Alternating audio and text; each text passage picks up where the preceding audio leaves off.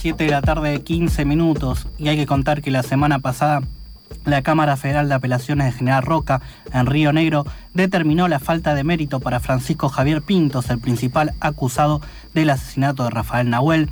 Recordemos que el asesinato del joven mapuche ocurrió el 25 de noviembre de 2017 cuando el grupo Albatros, perteneciente a la prefectura, desalojó y persiguió a la Lof Lankel Winkul Mapu.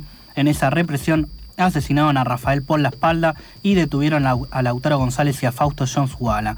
En los paritajes se comprobó que el grupo Albatros realizó 114 disparos contra los jóvenes. Para conocer qué pasó ese día y cómo se está llevando la causa judicial con esta nueva novedad, estamos comunicados con Sebastián Feudal, abogado de la Asamblea Permanente por los Derechos Humanos Bariloche y parte del equipo jurídico que patrocina a la familia de Rafael Nahuel. Sebastián, ¿cómo estás? Aquí Facundo y Norman, te saludamos de FM La Tribu. ¿Qué tal? Buenas tardes. Contanos qué significa este fallo para la causa en sí que, busca las responsabilidades sobre el asesinato de Rafael. Bueno, significa un desafío de, redoblar el trabajo y los esfuerzos para alcanzar la verdad en la investigación, no mucho más, no tiene un efecto ni desalentador ni, ni definitivo la investigación debe continuar, de hecho eso ya estaba determinado en primera instancia. Este es un segundo fallo de Cámara, después de que hace el año pasado, en noviembre, si no me equivoco, obtuvimos eh, un fallo ejemplar de Cámara que fue anulado, entonces eh, fue anulado por casación, ordenando eh, dictar uno nuevo y ahora sale este con la falta de mérito, lo cual, digamos, no sorprende porque la causa tiene una eh, un problema de la investigación, tiene un problema de la eficiencia de la investigación grave que estamos tratando de solucionar hace bastante eh, y que mm, produce la, falta de mérito. La falta de mérito en sí misma no es, no es el, problema, sino la mirada sobre otros elementos de, la causa. Eh, pero bueno, volviendo, volviendo a la falta de mérito, se, se, se resuelve de esta manera básicamente porque hay dos pericias balísticas contradictorias y eso es responsabilidad de, la justicia. Eh, días posteriores al hecho, que fue el 27, no el 25, es un detalle no menor porque el 25 hay un desalojo y el, desalojo eh, se, concreta en, términos pacíficos, razonables. La comunidad se retira de un sector que pertenece a la propiedad privada de parques nacionales y eh, un sector de la, una parte de la comunidad se establece alto en la montaña. Entonces son dos hechos distintos. El 25 de noviembre es el desalojo y el 27 se produce la muerte de Rafael en otro lugar, a entre 700 y 1000 metros de distancia. Esto lo marco porque la cámara, este fallo de cámara confunde los dos hechos. Eh, dice que, bueno, que el, el hecho de la muerte de Rafael se produce, eh, tiene vínculos con el desalojo, que es el mismo, eh, eh, digamos como que sería más o menos el mismo hecho que una resistencia al desalojo, entonces la, prefectura estaba cumpliendo un deber legal, entonces ahí se produce la muerte, lo cual es absolutamente falso porque no, hay, no solamente hay una distancia de tiempo entre el desalojo y la muerte de Rafael, sino que hay una distancia geográfica enorme, que no solamente en lineal son 700 o 1000 metros, pero en un bosque tupido de la Patagonia, 700 metros es eh, una distancia enorme. Em, digo esto porque eh, el, grado de confusión y abstracción y de, liviandad con lo que vienen recibiendo eh, jueces federales de Capital Federal no deja de sorprender. Eh, es, eh, indignante, pero bueno, de alguna manera tristemente acostumbrados ya estamos. Sebastián, ¿cómo estás? Te habla Facundo. ¿Qué tal, Facundo? Todo bien. Eh, te quería preguntar, ya que hablabas de que había dos peritajes contradictorios uno con el otro, te quería preguntar cuál de los dos se tomó en cuenta, ya que hay uno que dice que hubo enfrentamiento y otro que no.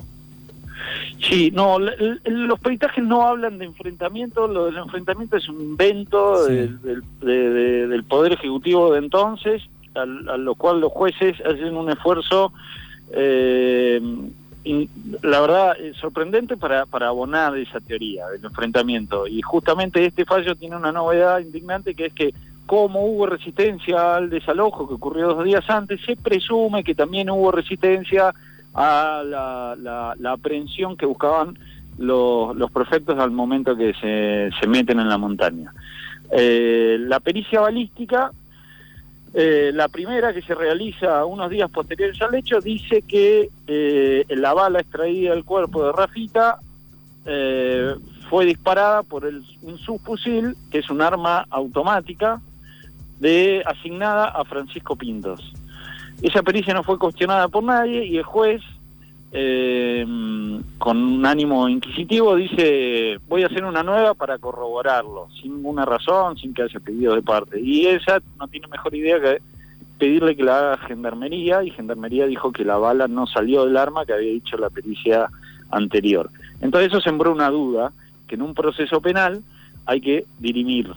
Entonces esa duda justifica hoy la falta de mérito de Pintos. Pero la pericia original eh, es clara, está hecha con rigor científico, con eh, dos personas muy prestigiosas, independientes, y dijo lo que dijo. La otra está hecha por Gendarmería, y así como estos jueces le dan valor a esa pericia, los jueces eh, de la Cámara original, que fue declarado nulo, dijeron que la pericia original era la la que tenían que valorar, porque la otra estaba realizada por un organismo que dependía jurídica y políticamente de alguien que había manifestado interés en la causa, de modo que no la iba a valorar, porque es como que el imputado vaya y diga, eh, eh, yo creo, yo no, no disparé, es lo mismo, porque Gendarmería forma parte del mismo ministerio que Prefectura, son compañeros.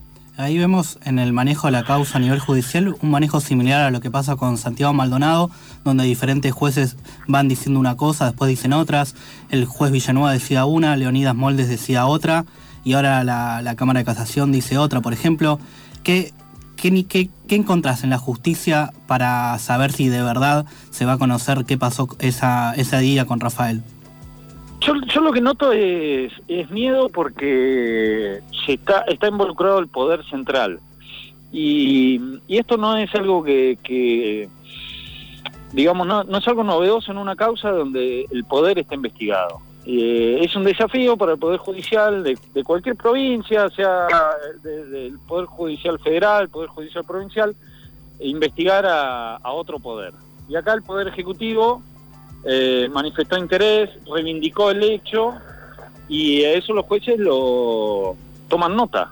Eh, entonces, primero fue todo muy lento, después los la prueba que iba incorporando que eh, era objetiva y, contundente en contra de prefectura, la, ponen en crisis, la reiteran, buscan disimularla y valoran de una manera arbitraria la prueba no objetiva de que, que los, los, los, los exime responsabilidad, como por ejemplo la declaración indagatoria, la declaración testimonial de un compañero, la manifestación de la, la creencia popular extendida, sembrada por, por campañas enormes de que hubo un enfrentamiento, y lo cierto es que no hay ninguna prueba del enfrentamiento. Pero por el contrario, hay, hay prueba que descarta que hubo un enfrentamiento.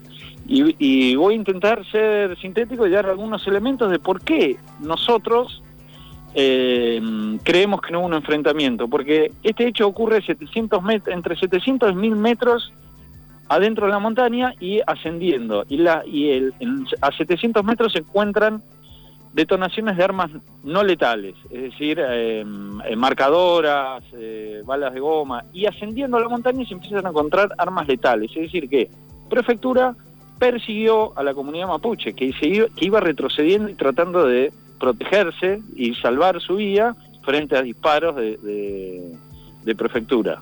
Eh, entonces no es cierto, y, y tampoco es cierto que se hizo un dermotest que dio positivo a eh, Fausto John Igualas y la doctora González, que es quienes bajan a, Rafael Nahuel de la Montaña.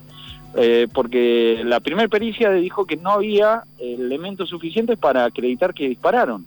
Pero después se realizó también otra pericia que dijo que sí, que sí había. Es decir, las primeras pruebas que eran claras de que no hubo un enfrentamiento, de que la bala salió de tal arma, de que la comunidad no disparó, eh, fueron puestas en crisis y se reiteraron con, eh, con eh, organismos poco dependientes, poco con poca imparcialidad y se han puesto en crisis y esa es la ineficiencia de la investigación.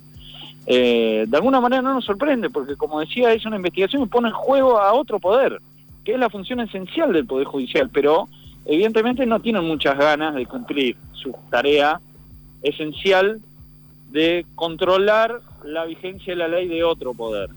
Porque la actuación de, prefectura es claramente ilegítima y legal, porque ellos tenían que custodiar el, previo que había, el predio que había sido desalojado antes, y esto ocurre 700 metros después. Y el fallo este de Cámara eh, dice expresamente que Gendarmería está cumpliendo una orden judicial, y la orden judicial era custodiar el predio, no era ir a cualquier otro lugar donde ellos creían a criterio propio de la prefectura que podría haber alguno que haya sido, que se haya fugado del, del desalojo previo. No sé si me explico. Sí, es exactamente lo que pasó con Santiago, que la gendarmería avanzó cuando no tenía que avanzar y lo siguió hasta el río cuando no tenía que seguir hasta el río. Es exactamente lo mismo. Por un lado, vos hablaste de, que en Lautaro y en Fausto encontraron, en el del motel le dio positivo. También en su momento salió, creo que de Salta, del Ministerio Público Fiscal de Salta, que había en las manos de Rafael había pólvora, ¿no? Pero sí, al final, exacto. Pero al final de, Bariloche se dijo que era mentira. Exacto. No, previamente se dijo acá que no había. Es decir, lo que se dijo acá que había cantidad insuficiente eh, compatibles con disparo, es decir, que tenían algunas partículas que, quedan en las manos cuando alguien dispara, pero que eran, que eran una cantidad insuficiente. Y eso puede ser por transmisión indirecta, es decir, porque ellos bajan y todo el mismo equipo de prefectura que había estado disparando, no son 114, no sé cuántas dijeron, son muchísimas más, se encontraron 200 vainas, dispararon con armas semiautomáticas en el medio de un bosque. O sea, tomar dimensión de esto hay que conocer el bosque, hay que conocer cómo funcionan las armas. Es difícil de explicar la gravedad y es imposible exagerar la gravedad de lo que ocurrió. Eh, entonces ellos los, detienen, los manipulan, los maltratan cuando bajan en la ruta, que muchos de los que vienen de turismo conocen, y ahí es muy probable que esas pequeñas partículas hayan sido transmitidas eh, en ese acto. No obstante, la cantidad es insuficiente para tener acreditado que hayan disparado. Y y, mucho más, todas las vainas que encontraron en todo el sector, ninguna pertenece a una arma que no sea de las oficiales que usaron el grupo de Albatros. Es decir, no hay absolutamente ninguna prueba de que hubo un enfrentamiento. Si hay un reconocimiento, un juicio abreviado de eh, Fausto John Wallace de que él cometió el delito de atentado a la autoridad tirando piedras.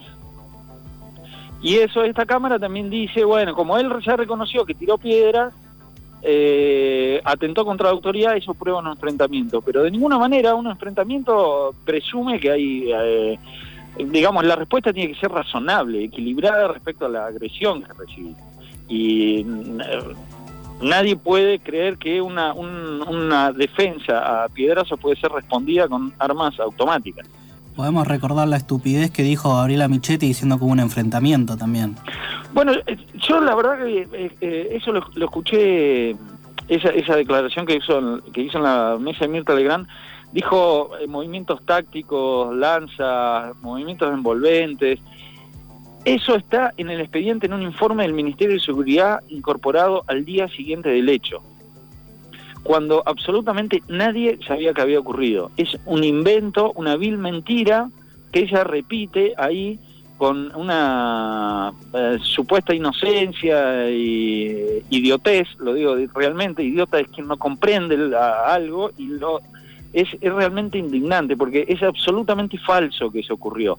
Yo las conozco, las comunidades también, como estoy hablando con una radio de Buenos Aires, quiero desmentir absolutamente cualquier eh, eh, sensación de inseguridad, de violencia, de, eh, grupos terroristas que, quieren hacer creer desde, Buenos Aires sobre comunidades mapuches, sea esta o cualquier otra. Es falso. Sí hay reivindicaciones territoriales que están que son legítimas, legales y que es un derecho reconocido por la Constitución que es negado sistemáticamente por el Estado, por todos los gobiernos desde la Constitución del 94. No es ni por uno ni por otro, ni, es todos, todos se han encargado de desconocerlo de sus derechos.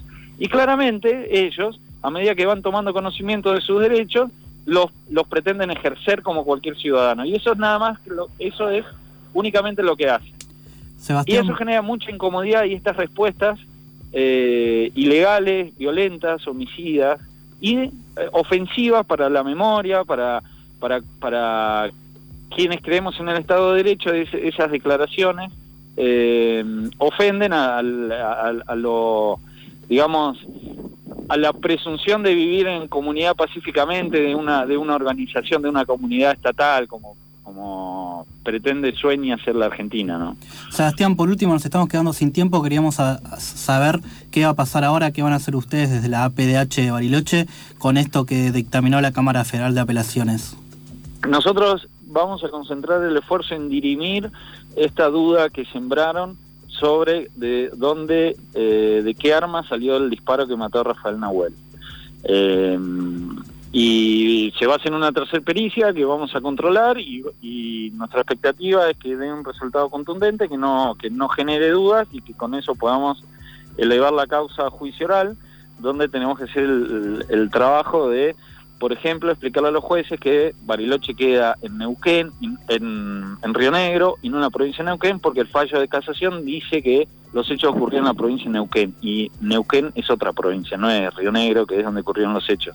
Entonces tratar de explicarle que el, hecho ocurrió en un lugar distinto al que vienen resolviendo que ocurrió, tenemos que explicarle lo que ocurrió y las pruebas que hay porque no leen, porque no, no les interesa lo que están resolviendo. Sebastián, te agradecemos muchísimo la comunicación y estaremos pendientes de lo que hagan junto a la PDH. Bueno. Hasta luego. Un abrazo, estábamos comunicados con Sebastián Feudal, abogado de la Asamblea Permanente por los Derechos Humanos Bariloche y parte del equipo jurídico que patrocina a la familia de Rafael Nahuel.